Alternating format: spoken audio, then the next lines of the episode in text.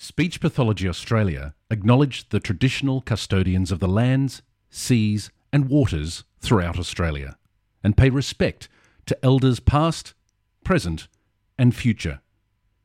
We recognise that the health and social and emotional well-being of Aboriginal and Torres Strait Islander peoples are grounded in continued connection to culture, country, language, and community, and acknowledge that sovereignty was never ceded.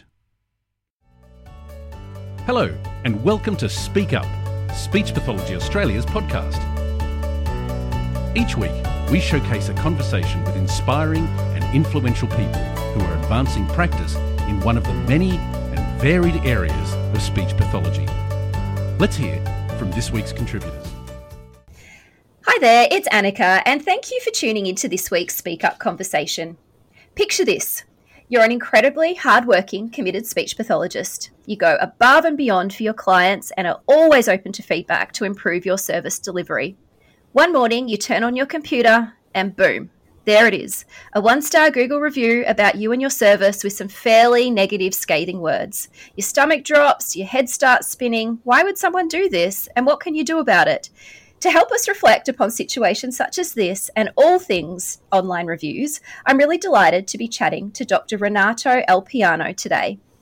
Ren is co founder of Ladybug House, a multidisciplinary private practice based in Melbourne and on the Gold Coast, and is director of the Little Bugs Foundation, a charity providing assessment and intervention to children with speech and language disorders in socio-economically disadvantaged communities. He has also recently completed his Doctor of Business Administration, looking at the adoption of online rating systems for health professionals. Thank you so much for joining me today, Ren. It's been great to join you, Anneke, and I really appreciate to be able to give a, a different perspective to speech pathologists, which is traditionally clinical based research rather than sort of business discipline research. Yeah, absolutely. And I have to say, what fascinating research you have actually completed. I'm really looking forward to exploring it with you, Ren. So, I guess I'd like to start by just asking you why you initially decided to research online rating systems for health professionals. Yeah, good question. I guess when I started the research journey in 2013, I could see how online ratings were impacting retail businesses, for example. You know, at the same time, we kicked off Ladybug House with my partner and speech pathologist wife, Maria. And we were really curious about what effects would those online ratings potentially have with health in the health profession. Um, and when I started to dig a little bit deeper and started to look at literature reviews, um, I couldn't find a lot of research that examined that space, especially for healthcare professionals, let alone for allied health professionals. A lot of the research was focused in on medical doctors, so general practitioners and specialists and there wasn't a lot written about speech pathologists or any other allied health professionals. And that, and that was the gap I wanted to fill, and I wanted to understand a little bit more about that space. Wow, that sounds so interesting. And I know part of your research was really looking back throughout history. And I'm really fascinated to know what you found out about what people have thought about health professionals throughout history. Yeah, well, it, has been really interesting. There's been a, a significant change in the healthcare industry in terms of how the profession's perceived initially it's always been um, perceived as a top down approach um, where quality of the care was sort of determined by the doctor or the general practitioner. And now what we're starting to see is this consumer movement. It's moving to a bottom up approach where the patient's becoming more like a consumer than a passive recipient of healthcare. We're, we're challenging and we're questioning, you know, everything. And health professionals is one of those as well. And I guess it, I need to take you back in a bit of a, a journey, so bear with me. Um, it, really, it really started back in post World War II, where it was labeled as the golden age of doctoring, where the medical profession achieved professional dominance. They were able to control their own scope of work. And this was reinforced by governments with simple things like legislating that if you weren't qualified in accordance with the medical profession's set criteria, that you could not be practicing as a medical doctor or whatever the discipline was. So they really had a lot of the power and they drew a lot of respect. There was a lot of altruism. They were really doing it for the right reasons. And what happened then, though, things started to change. In the 60s and the next three decades, the profession started to corporatize. So people were going into the profession not because they wanted to help people necessarily, but they could also see a financial return. And as soon as corporates start to get involved, you start to get this cynicism. And what patients started to do was go, well, hold on, you're not doing it, I think, for the right reasons, and I might start to get a second opinion. So that was starting to become predominant in the 80s, where uh, people were getting second opinions and didn't trust doctors as much because they thought they were doing it for the wrong reasons. And a lot of this was because um, a, a, sort of a factor called information asymmetry, which is the doctor has a lot more information than the patient. And the patient cannot judge or be in a position to judge the quality or service of the work that the doctor was doing. So they're really at the at the hands of the doctor. Mm. And I guess then that led into the next sort of phase or the next stage where the internet created the next major shift. Well, we all know it provides easy access to all sorts of information, and healthcare is probably one of those areas where people always do, you know, they doctor Google and they look up what their symptoms are. And a lot of people do that before they go see a doctor. And what this started to do is started to break down what I call that information asymmetry between the health professional and the patient. So they were starting to become empowered because they had access to information. And on top of this, probably in the last decade, we had a lot of institutions come out and start to talk about a patient centric care model where the patient was at the center of care rather than the doctor and what they thought they prescribed. So the World Healthcare Organization came out with that statement in 2015 where they said one of our objectives is to have a more patient centric model of healthcare. And there's the Institute of Medicine, which is a, a large organization in the US, uh, an institution for professional associations, who came out and also said, you know, one of their six main objectives is to have patient centric care. And what was interesting was you had all this change happening where it was becoming more consumer focused. So, what did the medical profession come out in 2016? the Australian Medical Association, one of the president at the time came out and said um, posting clinical outcomes of treatment online could result in reduced access to care. So what was really interesting was you had this consumer and institutional movement going towards you know bottom up approach, and you had you know at least general practitioners and medical doctors resisting that change. Mm. And their whole emphasis was, well, you can't possibly judge the service quality because you don't have the skills or the knowledge to do so. And I think they were slightly missing the point. It's not just about the clinical outcome; it was about how they were treated as part of that. Mm, so this whole this whole movement started to change from I just need the thing that's going to fix me to I want to be treated like a human and be treated with respect, not just another you know patient that you put through another number.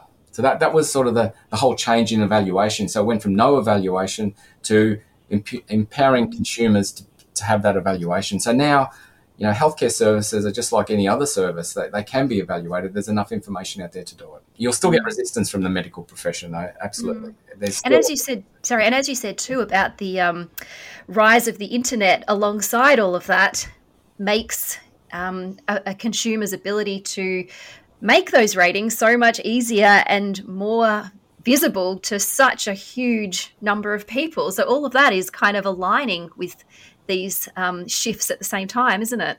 Yeah, and so when they talk about empowering consumers and making, sorry, empowering patients, um, they're also empowering them in a couple of ways. One is to have a voice, and that was really important for the World, World Health Organization that they did have a voice. And their reach and their platforms, uh, everything else became a lot more accessible, and it was easier to create that empowerment environment. Mm. So, looking, I guess, at now, what do consumers of allied health services base their ratings on? Yeah, well, it's really interesting, and it really depends on the type of allied healthcare professional. And although consumers have a lot more information about different types of procedures or different types of services, um, there's really a split between those services that have a high credence values, which means the patients cannot ascertain the quality um, of the medical service before or after the procedure. And an example might be, um, dare I say, psychology. You don't know if that's had an immediate effect, or you might not know if that's had an effect at all. So you're left judging, hold on, did that therapy work? Or is it just mm. something that I was growing into? So when it comes to um, those sorts of high credence type services, what patients are actually or consumers are judging is everything else that surrounds it other than the clinical service. So mm. were they nice to me? Did they treat me with respect? Did the admin people treat me with respect and uh, get the appointment that I wanted? Um, was the waiting room clean? You know, all those sorts of things mm. that surround the service other than the service themselves. However, in other types of services in healthcare, and I guess the prominent example, although not allied health, where they can judge and what they do judge is in cosmetic surgery, for example, they can judge whether or not you know your nose job worked out or it didn't. So mm. it's they are judging clinical outcomes where it's obvious, but where the service is of high credence value and they can't possibly judge, they're ju- judging everything around it. Mm, how interesting. If I could narrow it down to speech pathology specifically, Ren, do we know what people value specifically in a speech pathologist? I guess there's a lot of anecdotal evidence about what that might be. I, I, won't comment on that. What I found difficult in my research was to actually find examples of surveys or research that investigated what patients thought of speech pathologists. There was probably one survey in a hospital setting um, mm-hmm. based overseas where they did do that research. But I guess what I would say is uh, speech pathology is probably high in credence values, although it varies within the discipline as well. Like stuttering, you know if it works or it doesn't. But a lot of the other things sort of develop over time. And mm-hmm. so it would be one of those things where they're judging, you know, were they nice to me? Did they engage in pediatrics with my child? Were they friendly to my child? And we've had examples in our clinic where we've got the same two therapists, they're doing the same therapy. The only thing that was different was their personalities. And they would gravitate away from the personality that didn't match or feel that their child gelled with. So a lot of the time, mm. it is not about the actual therapy that they're delivering; it's about everything around it, including you know administration and any other services that are provided around that. Mm, that's really hard, isn't it, when it comes down to personality? Because we certainly know that um, your personality is going to work really well with some families and some clients, but perhaps not so much with others. And, and that's just such a huge subjective thing to be um, rated on, isn't it? Yeah, and unfortunately, that, that comes through, and there's not a lot you can do about it, unfortunately. Yeah. So, what might trigger a consumer to actually make, for instance, an online rating, to t- take that effort to open up their laptop, to sit down, to actually type in um, a whole little paragraph of their thoughts? What sort of triggers them to get to that point? I, guess it's either great service or very poor service. Um, the literature is clear, though, that a lot of the ratings that, that are published are positive reviews, and that's internationally. So that's one thing that you sort of couldn't challenge to say most reviews are negative. And a lot of health professionals might feel that way, but that's certainly not what the evidence is telling us. So the average ratings are like 4.5. Unfortunately, what happens is when it's a negative review, it has a much more significant impact than a, a positive review. And I think if I dig deeper and look at what causes a negative review, obviously it's a service failure in some form or another, but it goes back to that information asymmetry that I was talking about earlier. It's when they don't know what to expect, and their expectations are different to the, in this example, to the speech pathologist. So what's really important is not only do you explain what you're doing, but why you're doing it as well. And that's not only the clinical side of things, it's also any other um, administration that sits around it. It might be your cancellation policies. It might be how you're treated on the wait list. It could be how you charge for fees. What do you charge for reports? Is that extra? So negative ratings usually are a result of a misunderstanding in terms of what their expectations were, or at least a mismatch between what you delivered and what they expected to be delivered. But like I said, that could be overcome just by increasing the amount of transparency. And it sort of goes against the grain of a lot of healthcare professionals. They think they are the experts in the field but what you want to be able to do to improve that service experience is be able to communicate why you're doing it. Right? Mm. And that's really important. Yeah, and it's not just the clinical part of that, as you said, it's the admin part. And I'm really interested, Ren, because I know that you do run a private practice. What does your private practice actually do then to sort of um, preempt some of these mismatches? Yeah, good question. So, what we try to do up front is rather than spend half an hour on the phone when we're doing an intake, is just take some basic details and then in our intake form, we outline all those expectations that we could possibly communicate that would be understood. So we let them know what type of appointments we do, whether they're ongoing or whether they're just once off appointments, the cost of those appointments, what the cancellation policy is, how we expect the relationship to work. And the example I, uh, is really dear to my heart is when we did get a really scathing review. When I went back and dug down to understand why, essentially it was a mismatch between um, the the two parents, they were divorced. We were seeing a child. The dad had an expectation. He was happy with the service he was getting. He thought that that was the end of the therapy. We inadvertently had um, provided a report request for the mum, which she used that report to go to child support and get more maintenance to pay for more therapy, where the dad didn't think there was more therapy. So what had happened was the parents weren't in alignment. So in our form now, we say, do both parents agree on therapy for their child. And if mm. they don't, we won't take them on. So it's about also scaling some of those questions to decide whether you'll take them on as a patient.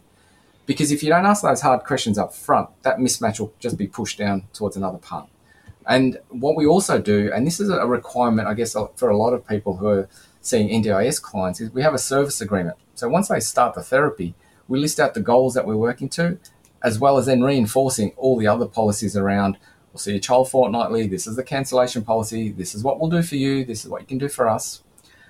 On the actual therapy side, what we ask our clinicians to do is make sure that when they are providing an activity, that they explain what they're doing.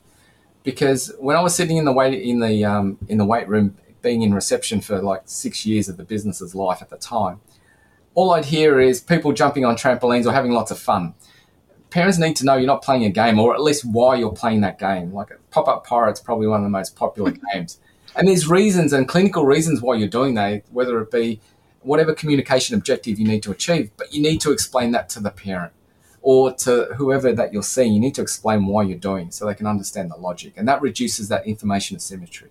So there's mm. some of the things. So there's things you can do at the start and things during the, the sort of whole therapeutic sort of journey. And I also believe that you do ask for feedback formally after every session. Is that correct? So, what, what we do to try to minimize that information asymmetry or at least understand if there has been a, a service misdelivery is when we send off a receipt for their services, we um, have a link in there to provide um, feedback on that service, whether it be good or bad. And what we've done is we've actually used a third party to outsource that feedback to. So rather than just give us a rating, we ask for a story, how it would have benefited you or how it didn't benefit you. So we can actually make improvements. So the aim is to collect feedback, but then to be able to action that feedback to make the, the experience better for both clinician and for the parent or for the, the patient as well. Yeah, for sure. And I know we're sort of thinking in a private practice context at the moment, Ren, but would you have any suggestions maybe for speech pathologists that are working, I don't know, in a hospital or other um, clinical environments yeah, in that, regards to what they might be able to do? It's a tricky one when you're in a larger organisation because you don't have the flexibility. But a lot of these organisations are now um, asking for feedback as part of that service delivery. So that that's already happening. I guess what a clinician could do is just ask how did that session go? Could we have done anything differently? Did you understand what I was actually doing as part of that session? Will we be able to take home and implement some of the things I did? So some simple questions at the end. Um, and sometimes it's not even up to the clinician. What's really interesting is, is that the patient clinician relationship is on borderline of friendship, and this is really difficult for therapists. They're more likely to give feedback to the um, admin assistant in reception than they would the actual clinician themselves. So sometimes it's the receptionist who probably needs to ask, how did that session go? And I've done that before. And you get a feel because you even ask the child, how did you how did you feel in that session? Did you have good fun? And you'd get a reaction from the child or the parent as well. And so just mm-hmm. picking up on those cues to be able to take that and perhaps extract more feedback from the parent in mm. another way. Yeah, that's a great idea. So using those people and those um, I guess, uh, admin type people that work around us to be able to take on some of that role. That's a, likely, a, really good suggestion. Correct. And they're more likely to provide feedback to that neutral third party because, yeah. from a, um, a patient perspective, they want to maintain that that close working relationship.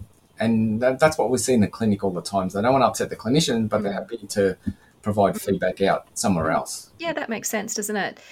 So, what kind of platforms, Ren, did you sort of find that people were actually rating speech pathologists on? I mean, I know Google um, is quite common and you can click on Google for anything these days and the rating for that particular service will come up.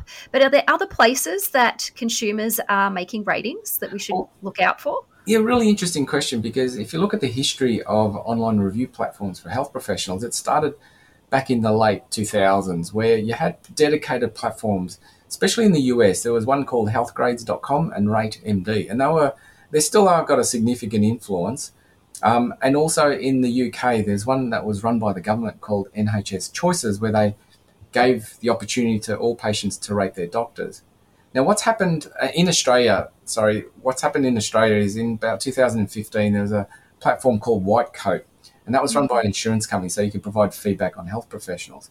But what I've seen in the last two to three years is Google, my business, has just dominated the space mm. because they've integrated into search. So if you search a doctor, up will come their rating, and that's yeah. what I've seen sort of become the sort of you know Trojan horse. They've used uh, search and then bolted on this other business for them, which is in the review sites. In the US, I think um, not only do they have Google My Business, but they also have Yelp, which is a, a, rating site. And what's interesting is it's not just for health professionals; it covers all businesses.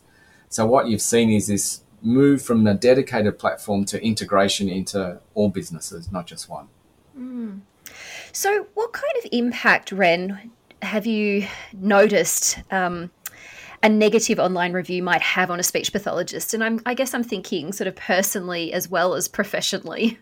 I think um, it's reputational damage, mm. um, especially if it stays out there in that particular review. So, what, what happens is there's a couple of elements to that reputational damage. There's one to the business itself, which is consumers are, are looking at Google uh, for reviews and they're saying, well, hold on, that's only a three star review. I'm not going to go there. I'll choose the one with four.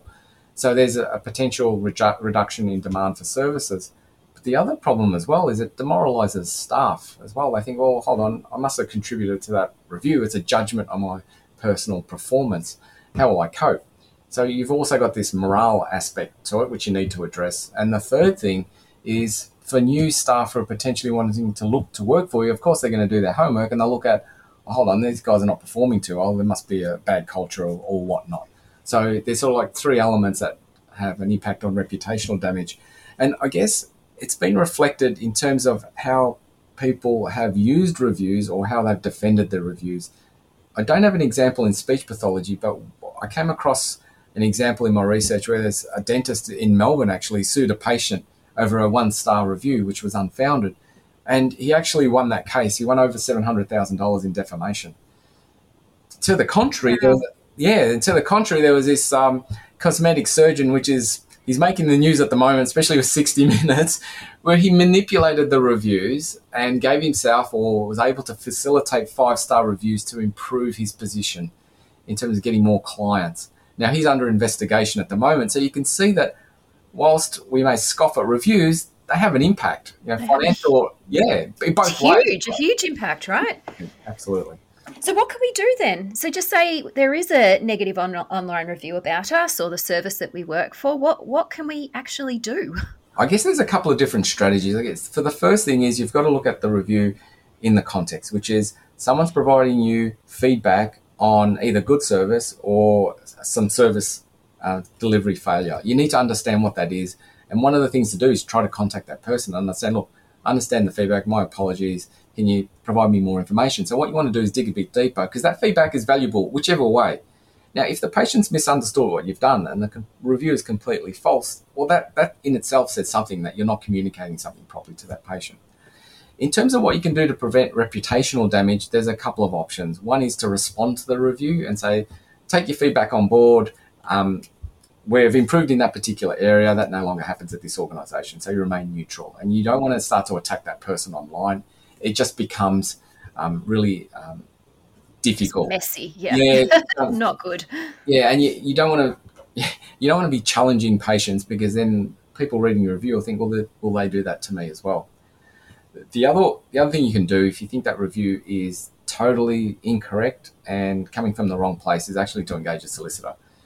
There, the defamation laws are changing, and you'll have probably more success now if you engage a lawyer and say, "I've got this bad review. It's totally inaccurate. It's not based on any sort of facts. Can you please draft a letter to the patient and have them remove the review? Right. You can either get a solicitor to do it or you can send that email yourself to have that re- review removed. In my experience, it's worked for me once where it was totally defamatory and it wasn't correct. They removed the review. In mm-hmm. another example, I was going to take legal action, but you need to judge that person. It's difficult when the patient might not have English as their first language you might be aggravating the situation even more. So you want to be careful about who you challenge in the legal environment, but what you'd want to do is ask them to remove the review in the first instance and explain why. Mm. Can I just touch on those changes to the defamation laws, Ren? Do you know much about that and what those changes are? I, I don't have a, a great in depth um, understanding of it. I know they did change the laws a little bit, but what's happened is because litigation in def- like litigating in defamation overall is difficult because you need to prove loss. But the recent cases where health professionals have actually won their cases have strengthened the case law, which means solicitors are more confident that they'll win a case if they take that defamation action. And there have mm. been some successes where uh, in the federal court, the judge judges actually asked to uncover who the anonymous person was who provided the rating. So they've actually gone to Google And in one case now, they're actually suing Google as well, who, even after requesting that they re- review be removed, they had not removed it. So there's, right. there's other options. And I guess that, that was the other th- option that you could take in terms of uh, having the review removed. If the pe- person won't remove the review themselves, you can actually ask Google to remove the review. There's three little buttons next to the review or three little dots. If you click on those, you can report the review. Now, what I've understood, and this is anecdotal in- evidence, is that um, more people you can get to report the review as fake, the more likely Google are to look at it. So that, right. that's just a little tip. Okay, interesting. So yeah, I think people are becoming more hesitant now in writing reviews because they've heard on the grapevine through Facebook that someone's been sued. So you see the headline, mm.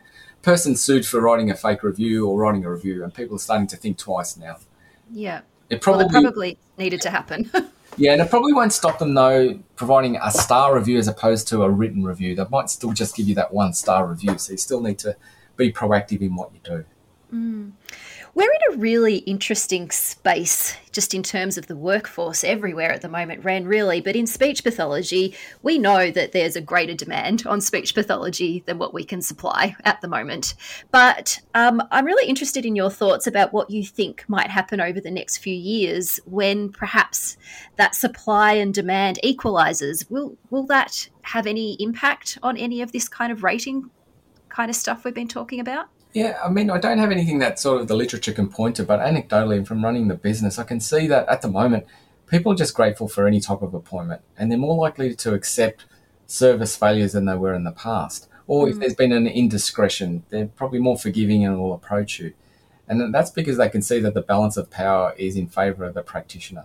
Mm. As that starts to change and they've got more choice, I don't think they'll either be voting with their feet or they'll be voting online. I think they'll become more vocal in what they're doing or saying. I think that'll be one of the major shifts that'll start to happen, um, mm. unless they change the defamation laws. But that that's been a slow sort of slow burn. Mm, yeah, that's really interesting.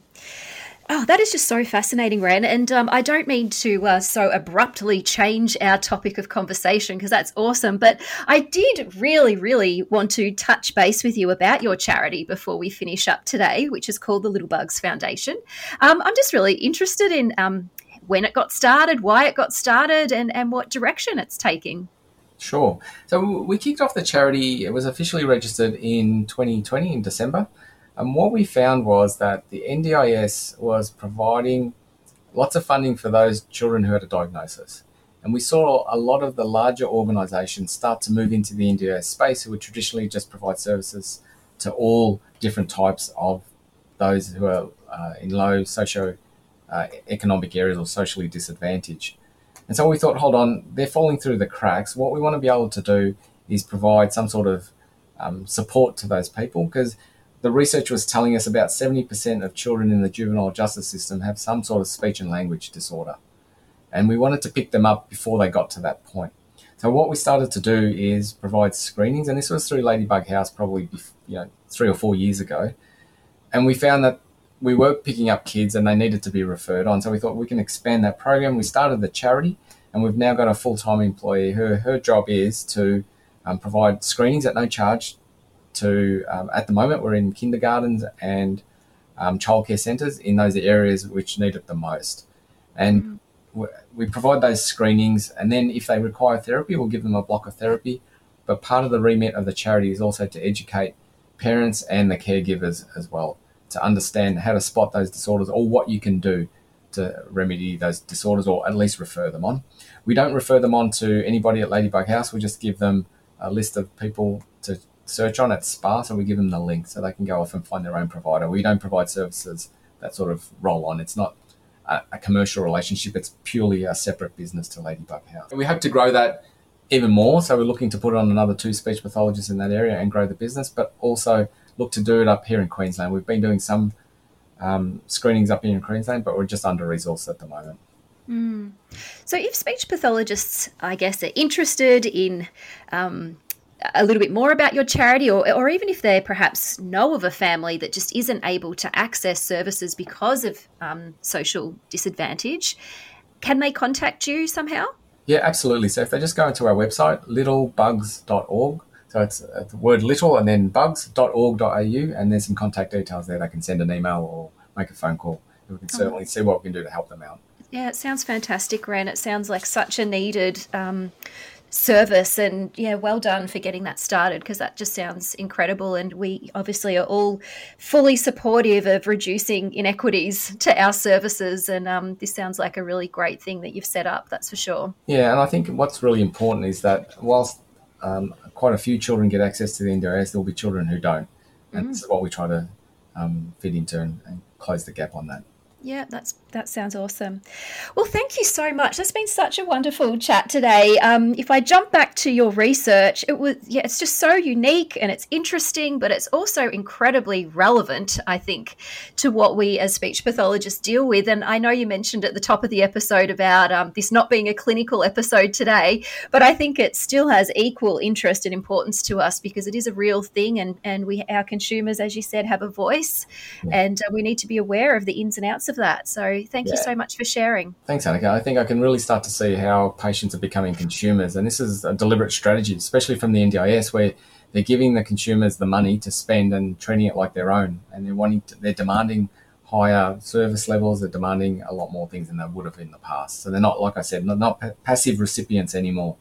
No, absolutely, which is a good thing, right? It is yeah, a good absolutely. thing. Yeah. yeah. but as you say, it's about um, being really transparent and being aware of those things to make sure that um, it doesn't get to a point where someone is doing a one star Google review or what have you, and being really aware that that's something people will do if there is that big breakdown in communication or a misunderstanding.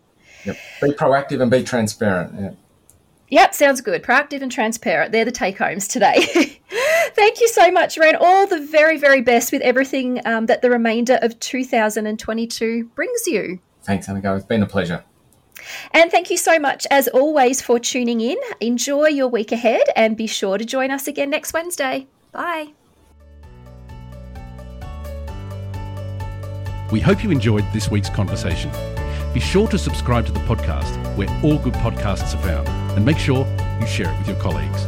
You can also visit us at speechpathologyaustralia.org.au. Thanks for tuning in and bye for now.